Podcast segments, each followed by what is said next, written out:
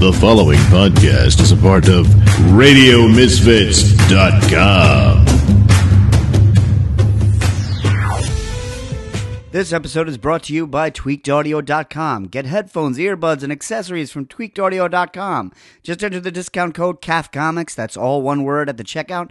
You'll get 33% off your entire order, free worldwide shipping, and a limited lifetime warranty on everything you buy. That's TweakedAudio.com. And now, it's time for Caffeinated Comics, a lively discussion and debate on comics, film, television, and collectibles, all fueled by the magic of Frappuccinos. And now, here's your hosts, John and Steven. Hey, it's Caffeinated Comics. I'm your host, John Clark. With me, as always, is my co-host, Steven Brown. And this week, there was a lot of things that we didn't cover last week because we were talking about Game of Thrones, which happened the week before. Yeah, we're behind. So I feel like we're so out of the loop. And we're behind why. There was something we covered. Because Game of Thrones came on Sunday night. We usually record on Sunday mornings. And so we bumped to the next week. Did we talk about that week? Because we talked about Game of Thrones last week. I mean the week before that. Oh, we talked. I thought there was something. There was a lot of things in the news happen. Some things which have been confirmed. Oh, that's right. This week, so there's a lot of news around Tom King, who's been writing Batman and very popular fellow Eisner for Mister Miracle. Yeah, really great guy. He's really open on Twitter and Instagram. Like he'll just talk to people. Yeah. Very accessible. But he was on Seth Meyers and did an interview on there. He's got a lot going on. So we talked a couple weeks ago that he was taken off Batman. Yeah, so what do we know about that? Was he, like... I heard somebody in, like, running Batman was that sales slumped after the not wedding issue. Yeah. And people really, the upper people aren't happy with the way he's writing Batman. That's what I've heard. But then I've heard the sales are still good, so... Well, sales... I know they slumped a little bit, but... The sales are still high. I mean, Batman's... always DC's best-selling title. Yeah. It's Batman. But from what I've heard, a lot of this is rumor, but I heard what you just said. Yeah. I've heard that Warner Brothers is paying a lot more attention to DC than they used to now that they've merged with, like, AT&T. Now there's, like, more bean counters. See, that kind of sucks, because I remember hearing a long time ago that Warner Brothers basically wrote off DC Comics as, like, market research. Yeah, because one Batman movie pays for 10 years of DC Comics. Right, so it's just like, let the comic dweebs do what they're doing, and then we'll just mine this crap for movie ideas. So I've heard that might not be happening anymore. Probably on the way out, that sucks. And, you know, DC hasn't seen a real sales spike since the New 52. Rebirth has had some... good critical darlings, but Tom King's never really sold what Scott Snyder sold. The Batman title. Okay. Which is crazy because, and I know you like it, but I gave up on Snyder a long time ago. I read right when Batman's fighting like a flower person. It was Diminishing Returns. Around the time Commissioner Gordon became an Iron Man Batman. Same thing. It's like, I don't care about this. And Tom King's run, I did initially not pay attention to. And then I went back reading the trades, and I flew through his entire run. Now I'm reading it monthly. Yeah, he's a fast read, too, because he's one of those guys that has, like, 6 word balloons on a page. Right. Well, he's telling a lot. There's a lot of really nice, quiet stories in those books. And even more than Mr. Miracle, because I think he went into Mr. Miracle saying this is going to be 12 issues. Yes. So Mr. Miracle actually moves faster than Batman. Batman, he said it was 100 issues. So it's going to end at 85. Now... what's happened was, I have to admit, I really, really like this run. I don't think I've liked a Batman run this much since the 90s in terms of writing. The only thing I could compare it to since then, the last time I was this into the Batman title, was Hush. I was actually going to say, I haven't cared about Batman this much since Hush. And Hush was all the artwork. Which is why I was so mad a couple of episodes ago when I saw the trailer for the animated movie and they just used their own New 52 animated designs. I'm like, when Jim Lee set like the bar for animated characters in the 90s, it's like they're morons. And it's his greatest work. Idiots. I mean, and it'd be fine if that's the way they did things, but I was running down the list in my head. I was like, New Frontier looked like Darwin Cook. Yes. Killing Joke looked like Brian Bolland. Year One looked like David Mazzucchelli. Dark Knight Returns looked like Frank Miller. Yeah. It, like, they Public Enemies look like Ed McGuinness. Yes, they showed that they can do it, and the only reason, like Jeff Loeb knows what he's doing. Jeff Loeb, whether or not you're a big Jeff Loeb fan, some of his stories have been great, some of them have not been great. Jeff Loeb goes into every story going, what's the hook that's going to make people respond? And if he's working with an artist that's bigger than him, he takes a back seat. Yeah. Where with Tim Sale, he's smart. With Tim Sale, he's like, I'm writing this story, and Tim's going to help me sell this story. Right. And he's writing for. He's one of those writers that writes for the artist. Yes, exactly. You know, it's like if. Obviously, if he's working with, you know, a lesser-known guy, you know, he's probably going to do more of the heavy lifting. But it's like, oh, Jim Lee's going to do Batman. Let's write a story where Jim Lee can do all the villains. Right. So, and all the sidekick characters. Hush is nowhere nearly well written as Long Halloween. Yeah. Hush is a vehicle for getting... touching all the Batman universe. He did everything. Mm-hmm. They did a Superman story. They did all the sidekicks. They did all the heroes. They did all the villains. It's like it was a tour of the Batman universe. It was all Hush was. It was a Jim Lee tour de force. It was his introduction to DC Comics, which he had never been to. He started it at Marvel. Which is so crazy to think about now, because I identify him so strongly with DC. Right. Well, he's been there now for 15 years, and he's one of the CCOs. Right. But at that point, it was a big deal because he'd only drawn Marvel and then his own character as an Image.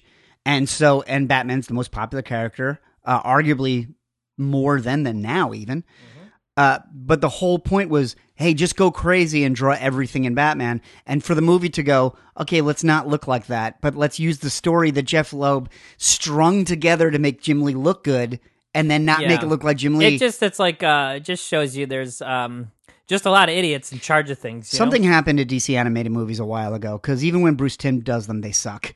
Yes. And they used to be incredible. Right. I mean, up until 5-6 years ago, I think Year One was the last real genius one. Yeah. Because it came out after Dark Knight Returns. And then they got weird. And then Killing Joke, they dropped the ball. Like, they did the book well, and then they did the shittiest Batman animated series episode you ever saw for a half an hour before it. They tortured us. Yeah, they haven't. I watched Justice League versus Fatal 5, and I was gonna ask. That's like okay. Most of those Justice League movies, about 35 minutes in, I'm kind of done. Yeah, and then I'm just hanging around. They don't.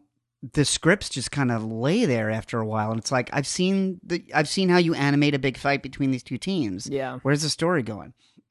So, going back to Tom King, what Tom King has done is the opposite approach, which I think DC had a problem with. And to be fair, I have bought Tom King's book every month.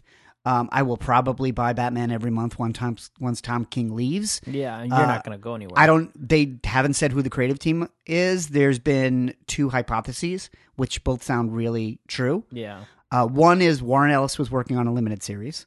Okay. That they might just move into the Batman title. Oh, he was working on a Batman limited series. Yeah. Either way, Warren Ellis is coming out with a Batman story. Yeah. I forget who the artist is. The artist is somebody really good. And that was going to be probably like a 6-issue miniseries. They might just make it the next 6 issues of the book, like he did with Extremis. The other big rumor, which makes a ton of sense to me, is Bendis. Yeah, because Bendis has been writing it for the Walmart exclusive comics, which nobody sees because people don't shop at Walmart anymore. And he's been doing Superman, and no one has raised the boat on Superman probably since Grant Morrison. They keep putting their top talent on. See, I'm reading both of Bendis's Superman books. Yeah, are they good? And they're good, but it's not the best shit that they've ever done with Superman. And like the one book I'm particularly liking just because Ivan Reis is drawing it, and it's like, I like Ivan Reis. He's great. It's like the rest of this. It's like, all right, here's a story where he's in space with his dad who's alive, and at this point with DC, it's frustrating because it's like because I'm paying attention to it so like peripherally, right? It's like because you don't own a store anymore. Well, not only that, it's just like I can't. My heart's not in any of those characters right now. Mm. Like I read the Mister Miracle because it was really good. It was just a good book, right? It was, good book. I like those characters, but I wasn't reading it because I'm a big fan of the fourth because world, the new gods were there. Yeah. It was because he had done that awesome Vision series. Yes, that Vision series was incredible. So it's like when I'm checking in at like Superman. I'm reading it because I wanted to see what Bendis was going to do on Superman, and it's okay, but it's like, I'll just take anything they say. It's well, like, Superman's dad's alive. It's like, sure, okay. It's like, I've been paying attention to 10 years of DC Comics, whatever. And that's what they've done with Superman since New 52. New 52, the only really readable thing, in my opinion, was Grant Morrison, Rags Morales, did that like Year One story where he had the T-shirt, and that was great. And I think I read that. And then he was kind of gone, and then it didn't go anywhere. But they keep putting like the big talent on Superman, and obviously these people have had long careers and they haven't touched Superman. So I wanted to do a Superman story. I mean, when John Romita Jr. went to DC, they gave him Superman right away. They gave him Superman, and Greg Pak was writing it, and Greg Pak created Planet Hulk, which is maybe the best Hulk story ever written. Yeah. And Sales didn't do anything. Yeah, it didn't budge. And then, they did this whole story where he and Lois had a son, and then Pete Tomasi and Patrick Gleason, like, merged their Damian Robin with it and Super Sons. Yeah. And that got, like, the first couple issues, people talked about it. Yeah, I really liked it, and then I just fell off. And you know what? His kid's still running around. It's like Bendis is using him in both of his books. Well, Patrick Gleason, here's this new story we haven't touched. Patrick Gleason just signed with Marvel. Yeah, I'm actually kind of excited about that. Yeah, because he's a guy that hasn't gotten the credit he's deserved. Yeah, he's been. I'm hoping they give him something to sink his teeth into. Well, he and Tomasi were a great team, and they were always given the secondary title. It was disappointing when Jeff Johns made Green Lantern the biggest book in the world. They were doing Green Lantern Corps, and nobody really noticed. When Scott Snyder and Greg Capullo made Batman the biggest thing again, and honestly, Court of Owls and Death of the Family, you can stop after there. Yeah, I think that's literally what I did. Death in the Family, and I was like, all right, I'm done. Yeah, you said you just read that Last Night on Earth? Oh, yeah. I have it in my box, but I haven't read it. It's insane. I don't hate stuff like this, because I don't mind them doing just like, if it's a miniseries. It's an Elseworlds, right? Yeah, it might as well be. It's like Batman's in the future, but I think he's a clone, and the world's destroyed, and there's a severed head of Joker and like a lantern that it talks to him. Okay. And he meets like the resistance. And I think Batman's the reason why the world ended. I don't know. Yeah. Well, it's 3 issues, so they may not. Yeah, maybe they don't get into it. I'm definitely buying it. I'll get around to reading it. I think I like Greg Capullo more than I like Scott Snyder. But I did really like his first All-Star Batman story, but it was John Romita. Because after Romita did Superman and nobody cared, he did a one-shot of Dark Knight Returns, which was really good. Yeah, it's like Romita's still over there. Romita's over there. And what's he doing? He did Suicide Squad for a little bit. Yeah, but that was like, months ago. He was going to do a creator-owned thing. He was launching a new character. Oh, maybe that's what he's working on and we haven't seen it yet. Or maybe it's out and we're not noticing. Yeah, I mean, because he's not doing Kick-Ass, because Kick-Ass is doing a new series. Yeah, but that's still Marvel. He's exclusive at DC now. Oh, so I don't think he's coming back for that. I mean, he owns part of Kick-Ass, so he's making money off of it. And I love John Romita Jr. I have a John Romita Jr. drawing. He set the Guinness Book of World Records in 2003. I don't know that I've ever told this story, for continuous drawing. Yeah. And he drew for 36 hours, and he sat at a table and drew, and to get the award, you had to draw the same thing. So he drew this one shot of Spider-Man of like a 3/4 look, and this is when he was doing the run with Straczynski. Yeah, and he drew for 3 days, and then they were raising money for charity. His niece, so John Romita Sr.'s granddaughter, had like a kind of brain ailment, and they were raising money for her medical bills. So he paid like $25, and he gave you one of the sketches. That's cool. And when I went, he had people helping him out. So for a while, it was in Times Square. It was back when we lived in New York, so we could just walk over there.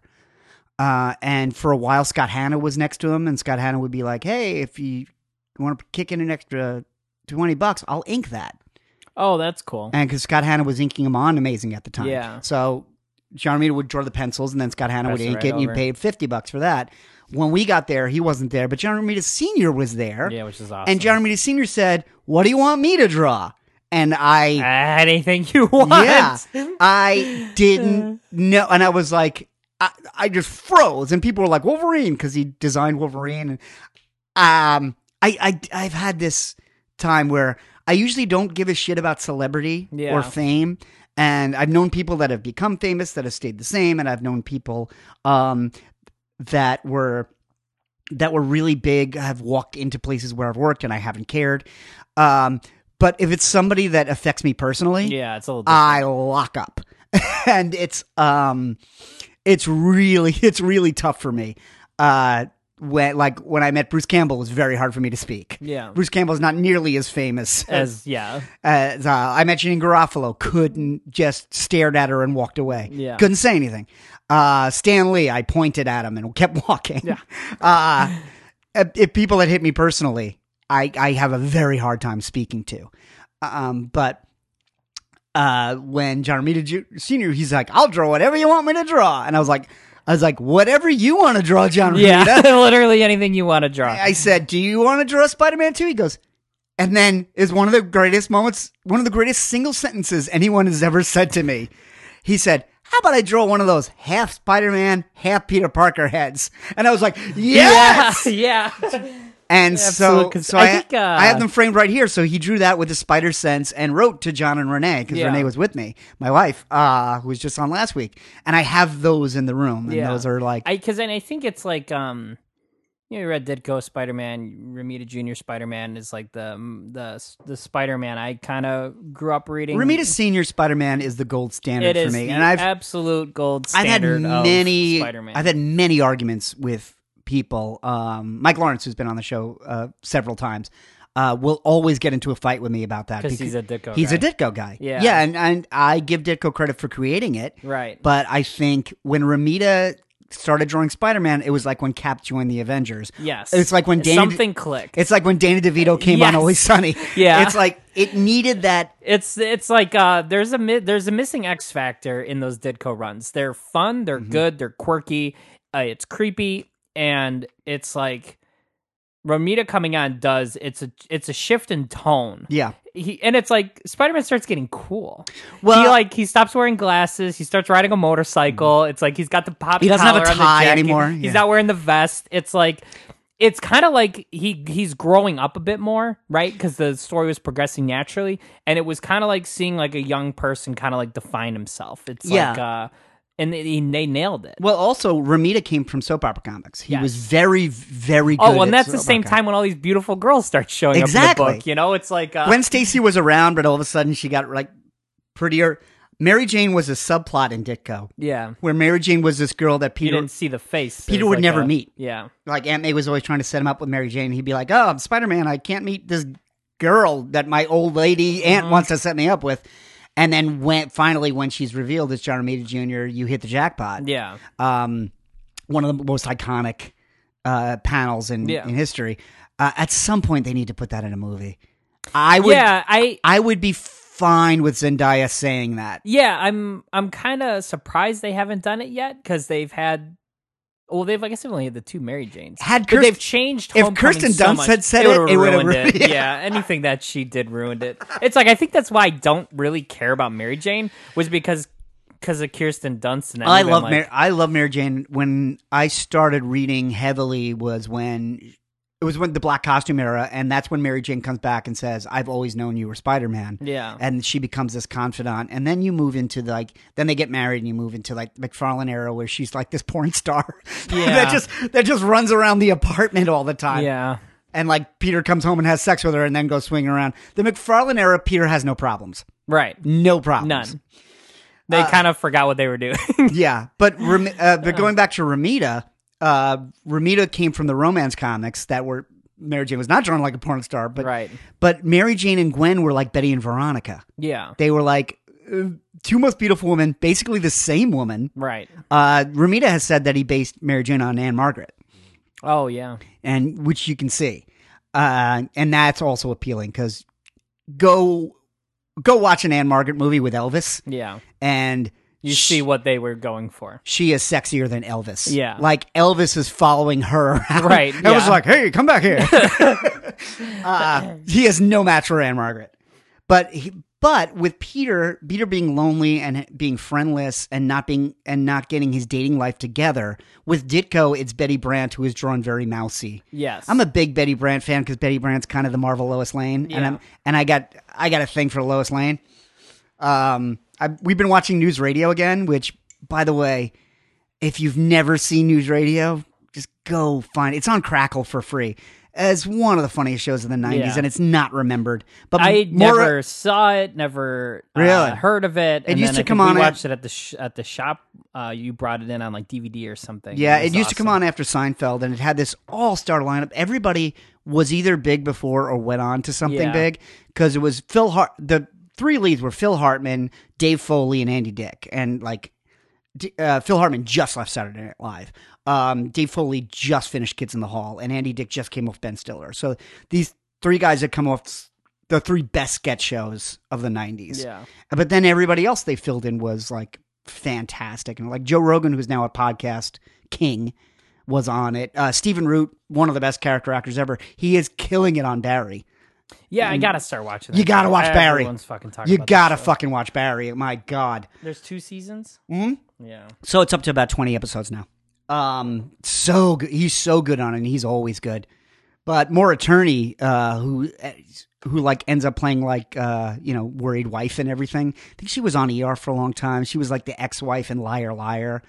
But she's young and super cute on it, and she's basically Lois Lane. Yeah. And even now, like 25 years later, I'm like, oh man, look at she's just the cutest thing I've ever seen.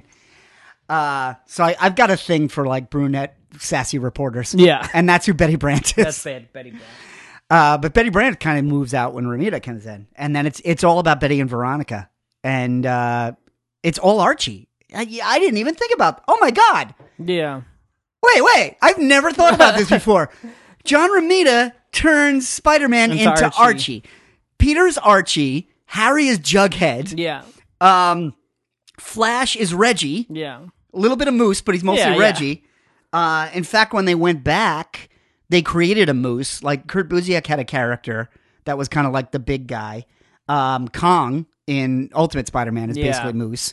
And then Gwen and Mary Jane or Betty and Veronica. Yeah, kind of rounds out. Yeah, Ditko was never going to turn him into Archie. No, I think, Ditko is like a very sad man, so it's like it just permeates those early There's a Spider-Man. Loneliness, which is great. Yeah. I mean, it's those Ditko issues are so film noir. Right. They're all like shadowy alleys, and it's a lot of like low-level gangsters.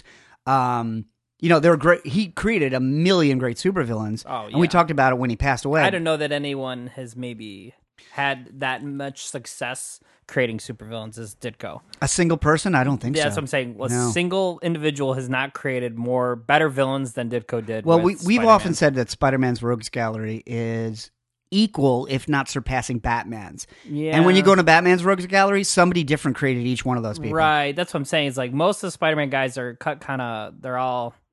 Only like 2 guys, basically, between Ditko and Romita, created the best versions of all those. Yeah. My problem with Batman villains, they're good, but it's like they're all kind of this person's crazy in this way. This person's crazy in this way. It's like, and most of them are in 3-piece suits. Yeah, it's like they're all crazy gangsters. Where Spider-Man is like, they're all over the place. He has this one subsection of monsters. It's like it's mostly mutilated gangsters. Yeah. It's like your Penguins, Jokers, Two-Face, Riddler, Catwoman. They're all normal. But then there's they're the basement. There's like this annex of Batman villains. Crocodile guy. Yeah, that's like Killer Croc and Clayface and Man-Bat and Mr. Freeze. Right. They're like sci-fi monsters. Yeah, and for some reason they all mix together, and I find that fascinating. Yeah, but Spider-Man had the visual impact. But like Romita comes in and creates the Rhino. Ditko was never going to make the Rhino. That's why I was like Romita, because it's like he did come in and add some awesome villains. The Prowler, Yeah, like, the Prowler was created by John Romita Jr. Yeah, John Romita Jr. which is adorable. Created the Prowler when he was a little kid, and John Romita Jr. went on to create some great characters himself. Yeah, well, so I just finished.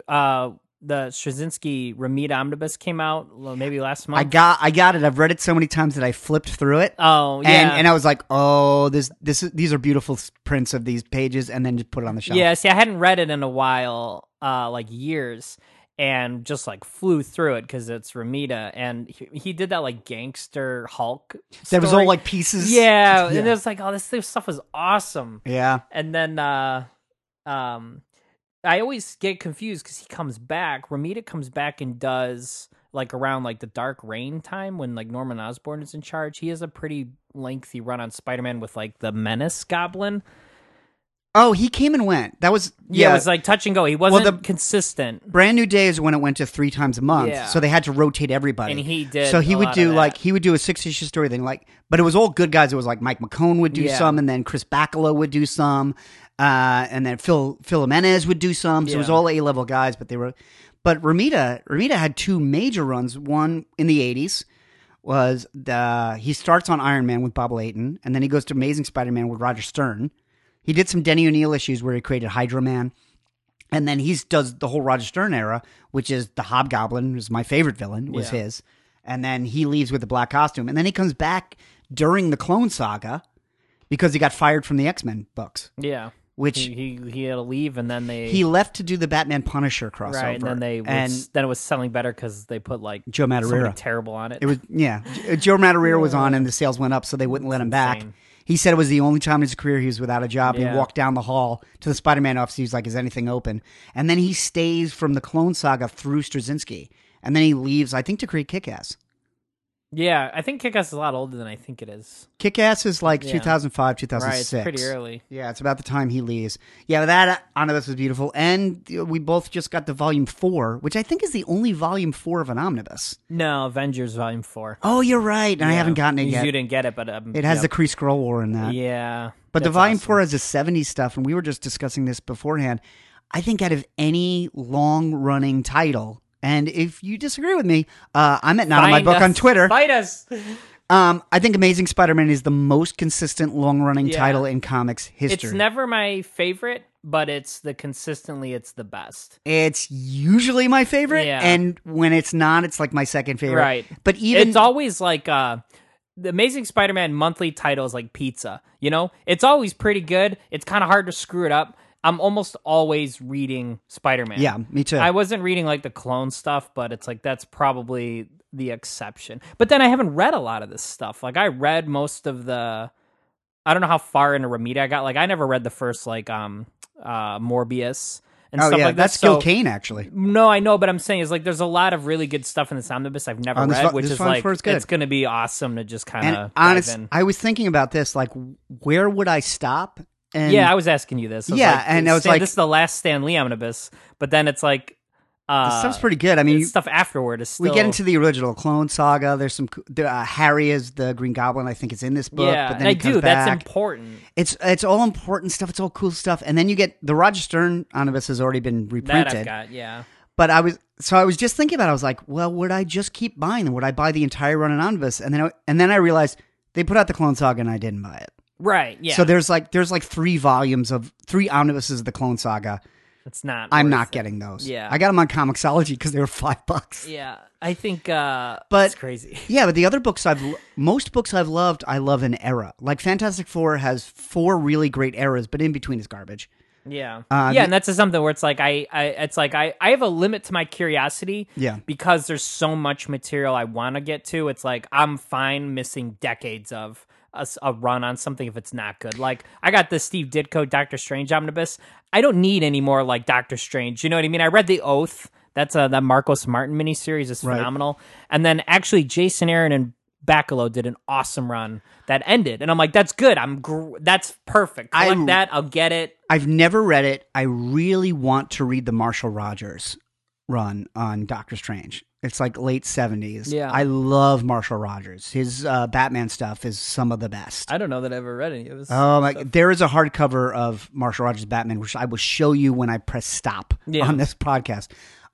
He did The Laughing Fish.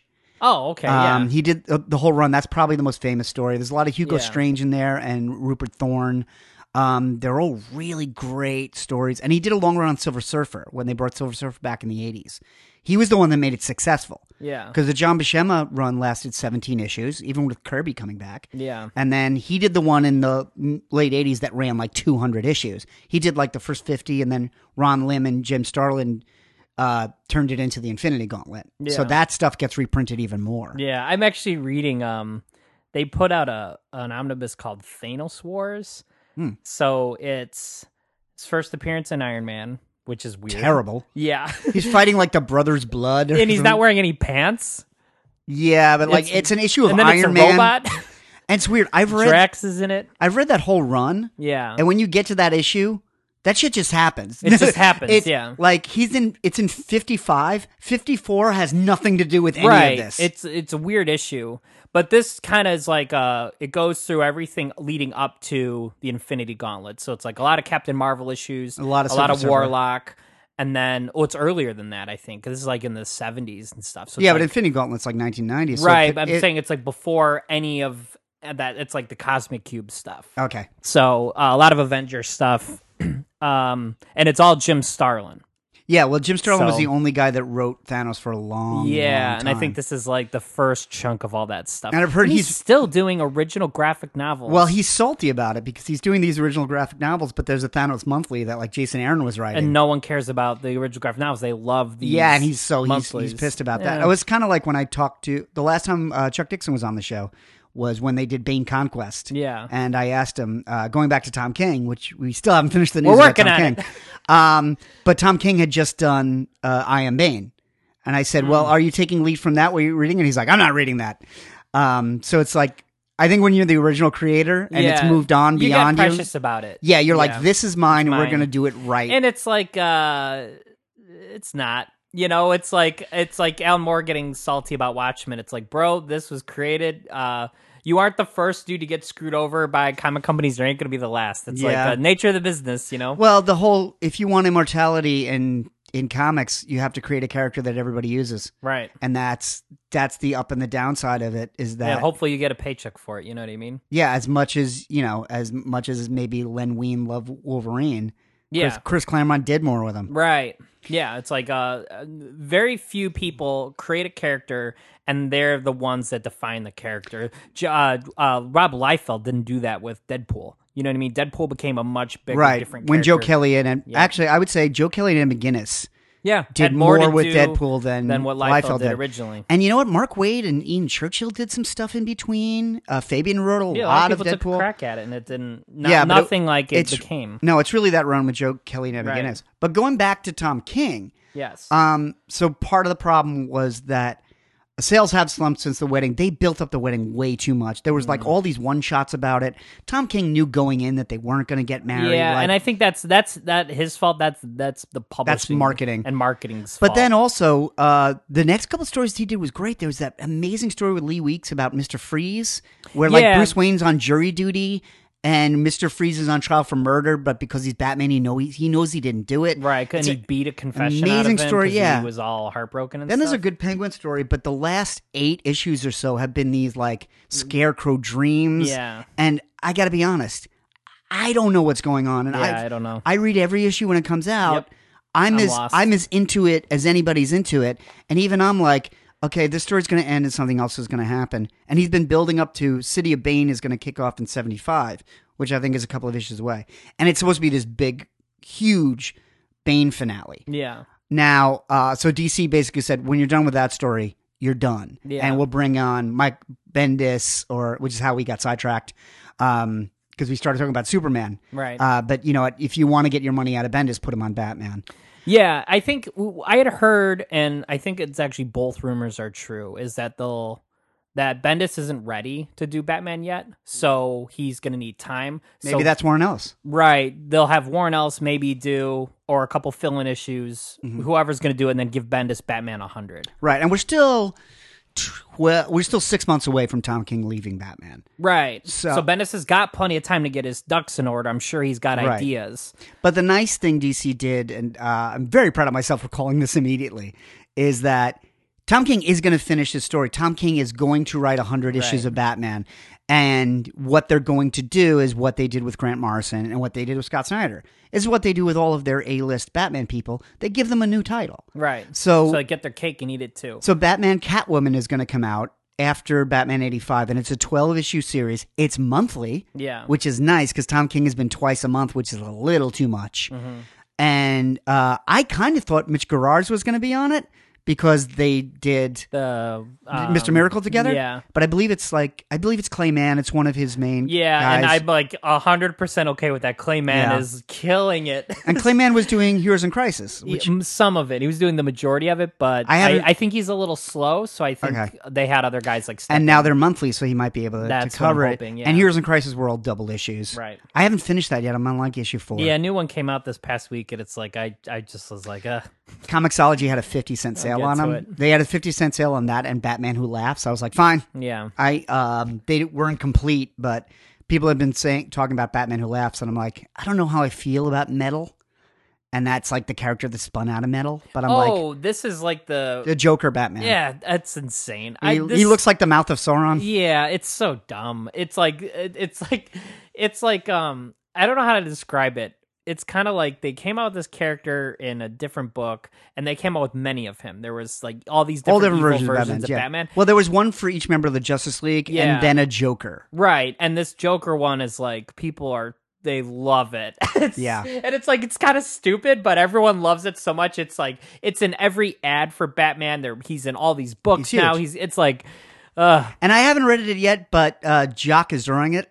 Jock's really good. They did Black Mirror together, which an Absolute just came out of that run. I don't know how big a fan of Jock I am. I like Jock. I usually don't go for that style, that John Paulion, Bill Sienkiewicz. See, I really that very atmosphere-y, scratchy style. I really like John Paulion, and I'm not. I don't mind Bill Sienkiewicz, but it's like John Paulion. I love that guy's art. Jock, I'm just kind of like, meh. It's like dual cover or something. Yeah, I don't know how much of his stuff I usually like very clean. Like I like guys that are inked by Scott Hanna. Yeah. And there's that guy Terry Austin. I like a good Terry Austin inked that Marshall Rogers run. Yeah. Terry Austin cleans everybody up. Yeah. Joe Rubenstein was another guy like that. There's a guy, one of the other guys drawing Batman. Lee Weeks is great. Clayman was great. Yeah. There's another guy who's very Mazzucchelli-ish. He did that Two-Face bit. And like it was like an issue. Batman's like going through Arkham Asylum and he's fighting all these different villains. Oh yeah. It's like this in the Bane story. Clean, polished. And Finch did a bunch of that. So Mikkel Janin, maybe Mikkel Janin did a lot of stuff around the wedding and it was really clean and good. Yeah, I mean they've had great artists on it. I would love. I mean Tom King has great relationships with like 3 or 4 Batman artists, but as I said, I would have loved if Mitch Gerards did it because I think he only did one issue of Batman. Yeah, I think he did a Professor Pig issue of Batman. Yeah. But also Lee Weeks brings out the best in Tom King. I would have loved it if Lee Weeks did all 12 issues of this Batman Catwoman series, which also makes sense as a title because Catwoman has been the most important character in this whole run. Yeah. Like way more than Robin or Alfred or Gordon. In the Scott Snyder run, Gordon was the most important character next to Batman. Yeah. And Tom King, it's been Catwoman. But I'm really glad that they're letting him finish that story because DC especially is all about runs. Where we were saying about Amazing Spider-Man, you can just continue with it. With Batman, it's all about this story that has a beginning, a middle, and an end, and how tightly does that hold together. One of my biggest issues, and actually is an issue with them too, going back to Chuck Dixon and Graham Nolan's run on Detective is fantastic. It's one of my favorite runs of Batman ever. But they've only ever reprinted the crossovers, because they did Nightfall. Right, they got tied up in everything. They did Legacy, they did Cataclysm, they did all of those crossovers up to No Man's Land. But the single issues they did, and like the 2 3-parters are incredible. There's great Penguin stories and Riddler stories and gangster stories. Yeah. None of them have been reprinted. And both Chuck Dixon and Graham Nolan are pretty vocal on social media about why wouldn't you reprint this? Right.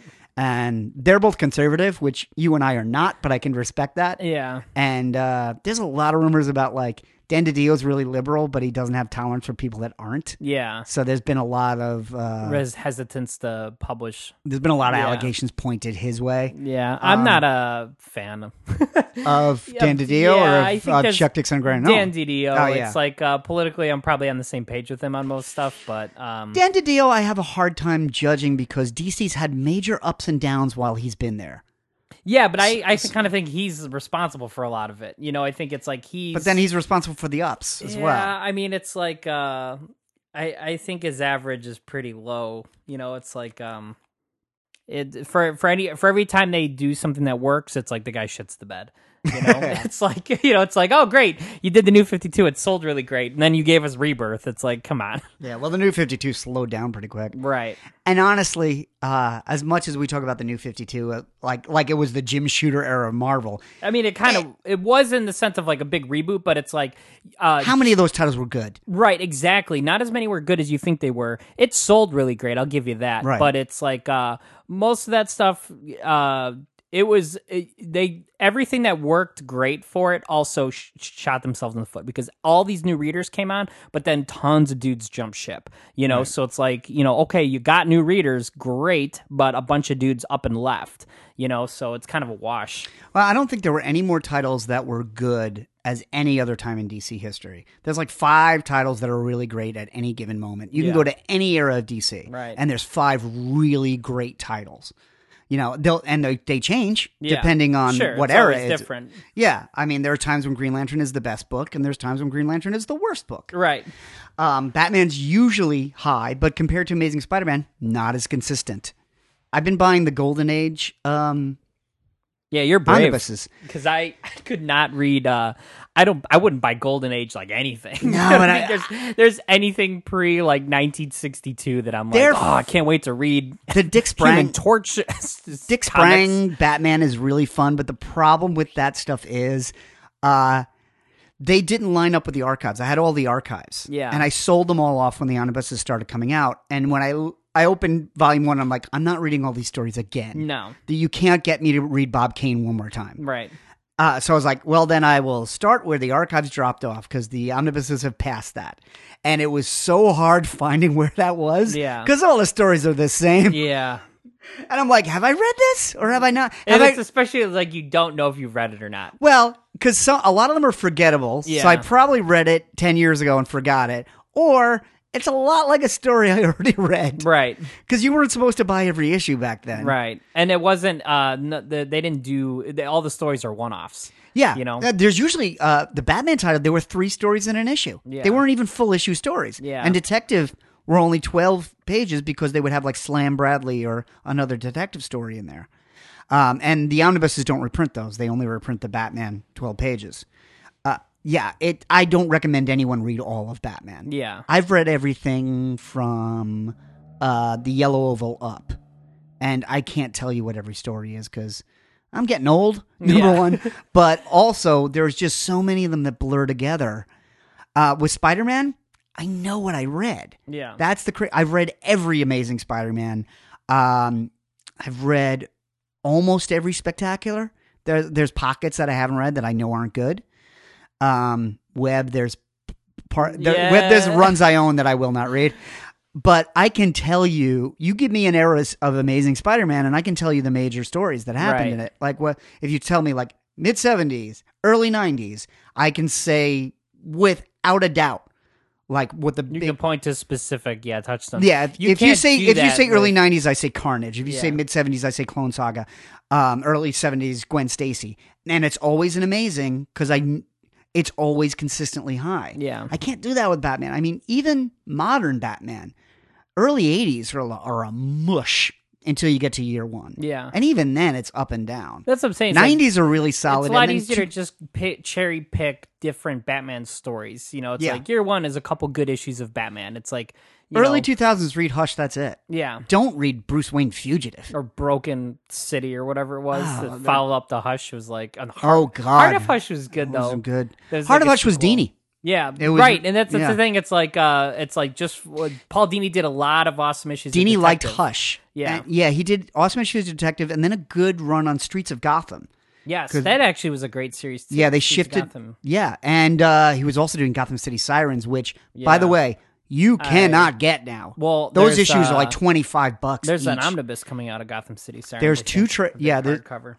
I don't know that you need the omnibus because honestly. The first trade is all the Dini, and then Tony Bedard takes over, and those issues are okay. Yeah. But if you want Dini, you can just get the trade, and that'll cost you $17. That's what I have now. I sold my issues, and I made money. Yeah. Sold those in my Harleys. I got those somewhere. Now they went on eBay, and they paid for a Hot Toys, and we were talking before, those Mezco 112s are starting to suck me in. Yeah. those Marvel Legends figures that have clothes on. Oh yeah, they're ridiculous. Yeah, I have amazing. I have a red and black Spider-Man. I have an Ash and a Frankenstein because those are my two favorite horror movies. There's a Freddy coming. Oh, do I need Freddy? Maybe I do need Freddy. Does he have a little sweater? Is a little knit sweater? He has a little knit sweater and a hat. They gave him real clothes. That's crazy. I have a Nika Freddy, which is actually really cool. But do I need a Freddy? But I just ordered all three Batmans. Yeah. There's a gray and blue Batman. There's a gray and black Batman. There's a all black Batman. They're the same sculpt. They cost $80 each, and I needed them. And it happened. Yeah, and if they do a Robin, I'll probably need Robin. I didn't like Joker and Catwoman, so I feel like I saved money. Yeah. Yeah, but those TV issues are great. That other thing... Tom King? Tom King's back? Yeah, we do have a topic. He's doing a thing. He is writing a New Gods movie. Yeah. And usually it'd be like, well, that's never getting made. But... he's writing it because of Mister Miracle. Yeah. That's going to take his time away, so he's going to do Batman Monthly... and focus on this movie, but Ava DuVernay is directing it, so there's a director in place. Yes. She did A Moment in Time, which did meh, but was a pretty good movie, which Chris Pine and Oprah. It was like a fantasy. It was a kind of movie where the trailer was in front of everything last year, but then nobody saw it. Right. But I heard it was good, but she's working on a Fourth World movie. They're saying it's New Gods, but... everybody will be in it. My guess is Mr. Miracle will be in it. Forever people won't. Yeah. It'll be the best of the New Gods. It won't be the worst of them. Don't expect to see Jimmy Olsen. Yeah. But it's like, so Darkseid, Kalibak, like... I'm guessing it'll focus on Darkseid and Orion, and then Mr. Miracle. If it was me, I would replace Light Ray with Mr. Miracle. And... have Mr. Miracle be the sidekick character. Oh, yeah. Who then has this life with Big Barda and Oberon, but he's not the one you follow, because if you're saying the New Gods, you're talking about Apocalypse and New Genesis. Yeah. When you say Mr. Miracle, you talk about him strapped to train tracks. Yeah, it's the escape artist with the little troll Danny, guy. Yeah. Which Danny DeVito. Danny DeVito. Yeah. Oh. If Danny DeVito is not Oberon, we will riot. Or Danny DeVito is going to be Wolverine. Well, that was a petition to make Danny DeVito Wolverine. At this point, go for it. If you can get Charlie Day in there. Yeah. Charlie Day as Gambit? Yeah, or Cyclops. Then I will pay you double the money. I'll pay you the money to sit through it twice. Yeah. You know what? I could just do Always Sunny X-Men. Yeah, just make them all. Mac would be a good Cyclops. Yeah, he could work. Dennis would be a good Gambit. Yeah. Wasn't Dennis up for it? No, Dennis was up for Star-Lord. He was the second choice for Star-Lord. Oh, behind Chris Pratt. So was Zachary Levi was up for Star-Lord. Star-Lord. Everybody auditioned for like, Star-Lord. He's a big comic book guy, so he was like heartbroken that he didn't get it. Especially then to see what Chris Pratt's career did afterward, blew up, and the guy was in like the three biggest movies of that year. Yeah, you know what? Like Lego Movie and Jurassic Park. Was really good, but I don't think they're going to put Zachary Levi in Jurassic Park because of Shazam. Think so. But Shazam, I was just having this discussion with a friend of mine. Because we were talking about the movies this year, and he's like, I don't know if I'm ever going to see Shazam. I'm like, Shazam was really good. Yeah, it's like, I saw it once, and that might be enough, you know? I'll buy it on iTunes. I just bought Captain Marvel on iTunes. That came out on digital. Yeah, it's out now on digital. There's a commentary. There's some stuff. Watched it again. Still liked it. The boys hadn't seen it. They liked it. But I think I like Shazam more than Captain Marvel. Captain Marvel for me is all Samuel L. Jackson. Yeah. But other than that, I think we talked about when it came out, like when they show space, it's the same kind of space as Guardians of the Galaxy or Ragnarok. There's nothing really new and visual going on. Maybe it's Supreme Intelligence. Yeah. Brie Larson's good, but she's kind of doing the same thing the whole movie. Yeah, well, I think Captain Marvel's kind of weird because they filmed her stuff in Avengers first, and I think it's a lot of green screen, so I don't know how much she knew what was going on. And then they do Captain Marvel after, and they're like trying to find their footing. I think they're gonna. I liked it, but I think they'll really hit their stride with the sequel. But for me, it lands in the middle. I don't like it any more than I like Doctor Strange. Right, yeah. I wouldn't say it's not like it's not the best first movie they did. Yeah. So what do you think of a New Gods movie? Do you think they can pull that off? Yeah. It's like they should be trying stuff that's not Batman and Superman. So anytime they're like, we're gonna make Aquaman or Wonder Woman or Shazam, I'm like, yeah, good. Try something different because you guys clearly don't know what the fuck you're doing with the main characters. Joker looks interesting, but I I'm more interested in New Gods movie than a Joker movie. Yeah, definitely. Yeah, I think it'll be cool. And it's like the goofier stuff is like we've seen a lot of mainstream superhero movies, a lot of them. And I think it's like I do kind of want different. That's why Guardians of the Galaxy I liked a lot, was because it was so different than the other stuff, as different as I need it to be. You know what I mean? And it changed Marvel. You wouldn't have Ragnarok without Guardians.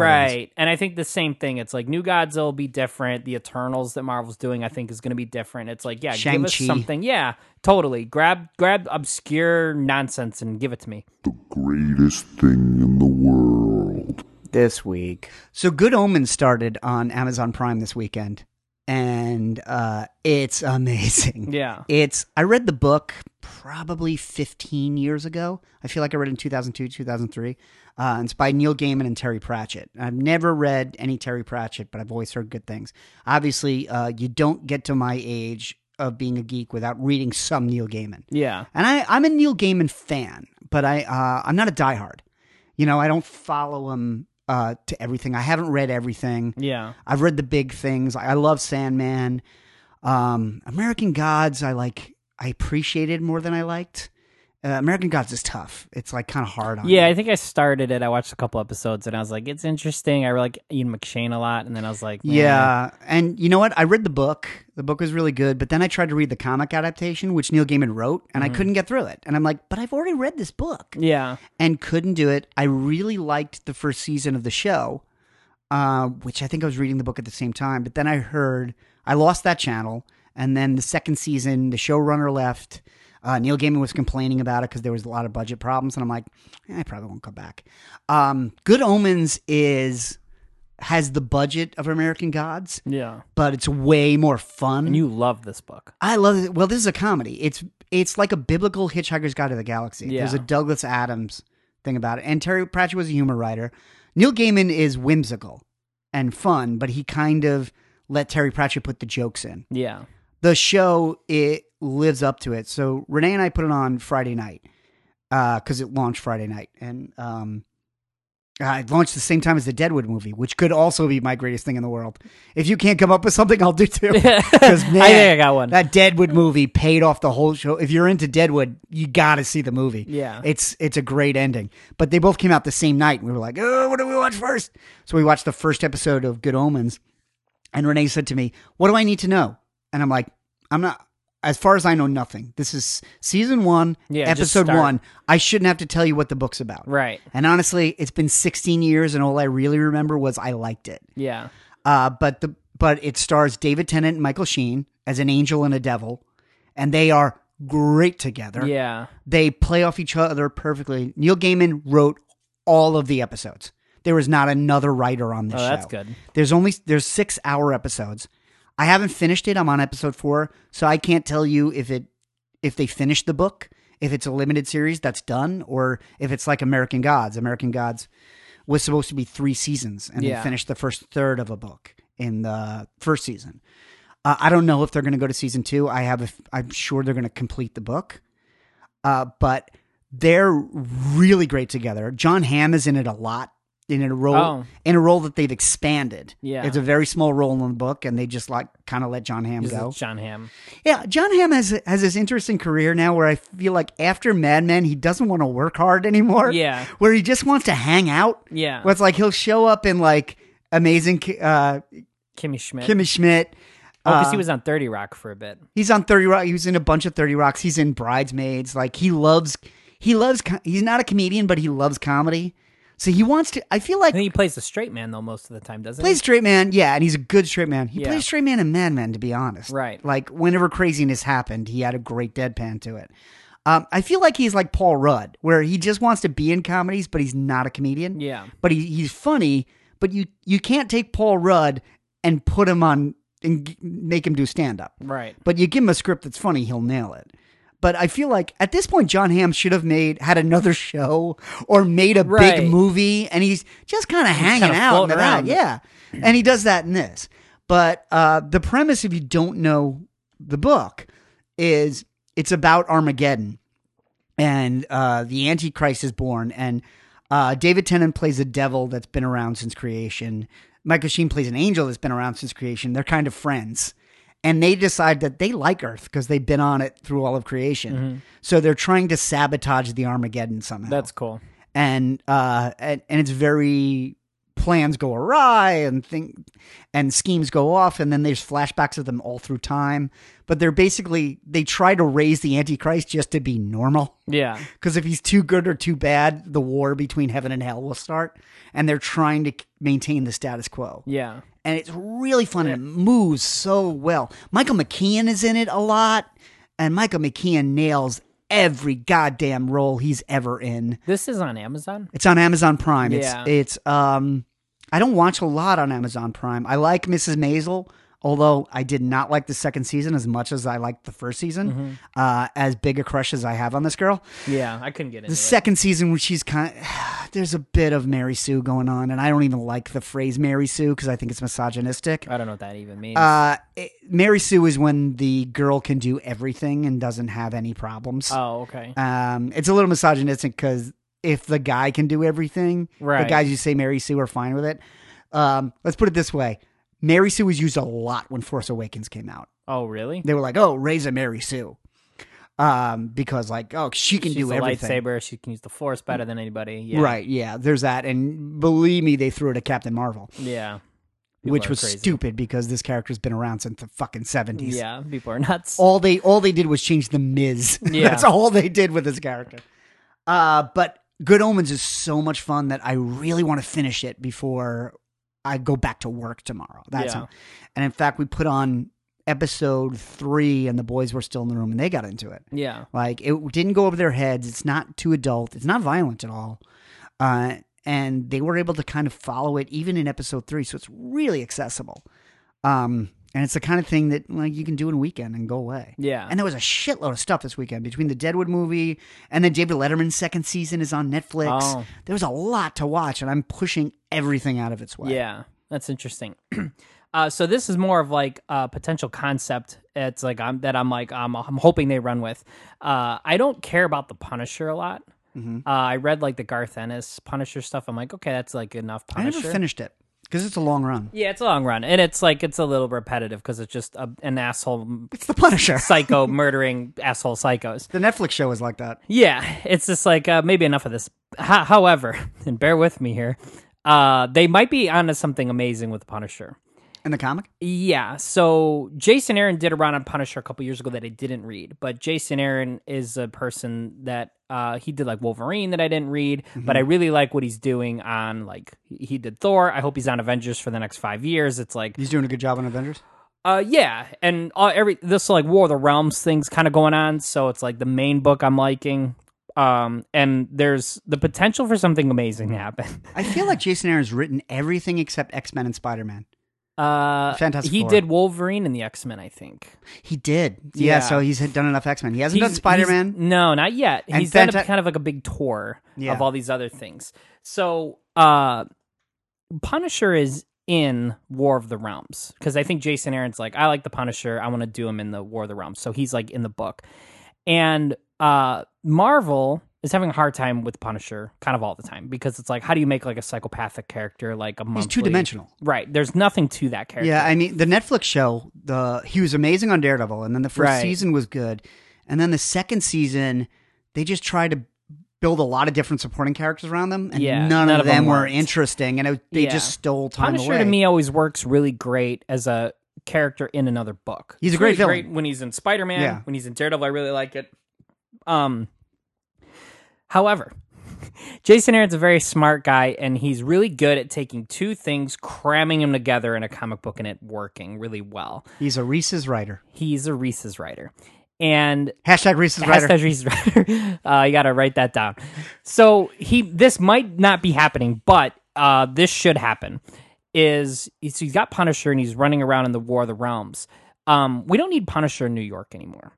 So take the Punisher and have him go into the 9 realms and just do like Mad Max Fury Road or whatever that movie I hated. Do that in Asgard with the Punisher. I love that you're like, you know what they should do with the Punisher? That thing I hate. Right. No, because I think if Jason Aaron can write it, And I don't really particularly care who draws it. It's like, you could kind of write that book for 2-3 years tops, you know? And it's like, we've had a lot of different things done with the Punisher, right, where he was like an angel and he was a demon, and he was Frankenstein. It's like, he was Iron Man for a minute. Yeah. He was Captain America. Yeah. It's like, let's try Punisher as Thor, you know, give him Asgardian weapons, let him loose into Asgard, and let him just fight orcs and goblins and terrible monsters for a bit. I want that book, and they're doing it a little bit, and I don't know what the announcements are like coming, but if that's where we're going with the Punisher, I'm kind of on board for this. Well, we're so close to San Diego now. We're a month away from San Diego. Yeah.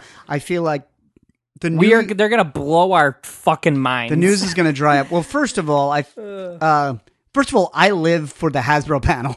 Yeah. Because they'll tell me about 50 more Marvel Legends. Oh, my God. And my God, this week, I just finished the X-Men set, which is incredible. Yeah, and then they were like, hey, there's 2 more sets coming out this week. It's like a Spider-Man set and an Avengers Endgame set. And yeah, I'm like, they're both awesome. There's $300 I'll never see again. Yeah. This is the kind of thing that keeps me employed. Yeah, yeah.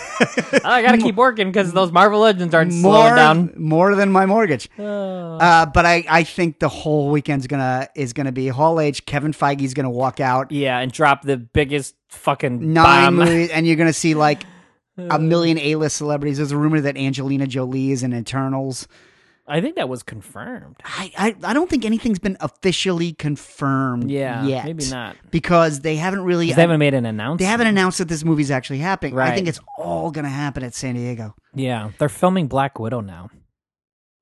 That's the Netflix show, right? No, Black Widow's a movie. Black Widow is a movie. Yeah, because it's coming out. I think next year. Mm. So it's like, it's filming now. That's the thing we didn't get to. They just opened the Star Wars park in Disney. Like Disney is spending all the money and making all the money. Yeah, they know what they're doing. Yeah. Did you hear who they got for? I heard like it was like George Lucas. It was George Lucas, Ford. Mark Hamill. Harrison Ford turned on the Millennium Falcon and dedicated it to Peter Mayhew. Yeah. And Billy Dee Williams was there with his cane. Yeah. Sweet. Well, if you want to tell us what you're into waiting for this summer, X-Men Dark Phoenix comes out this week, and I feel like I'm the only one who's going to go. No promises. I want to go see Godzilla. Godzilla's out now. I haven't seen John Wick 3 yet. Yeah. We were going to go the other night, and then life. Yeah, it happens. No, you know what happened? We were going to go the other night. We ended up watching Good Omens and Deadwood. Yeah. And too much stuff. It was the right choice, but I hear John Wick 3 is as good as the other ones. I've got to see those still. God, those are great. Let us know what you're into. I'm at Not In My Book on Instagram and Twitter. That is the official social network for Caffeinated Comics. If you want to see all of our news, that is on Facebook.com/Caffeinated Comics. That's where we post all of the news sites. And for the show itself, we are assuming that you don't subscribe to the show. But you should. If you subscribe to the show, keep doing what you're doing. Yeah. But if you want to find us and subscribe to us, maybe this is the first one you've listened to. Yeah, you can find us wherever podcasts are available, Spotify, Stitcher, and iTunes.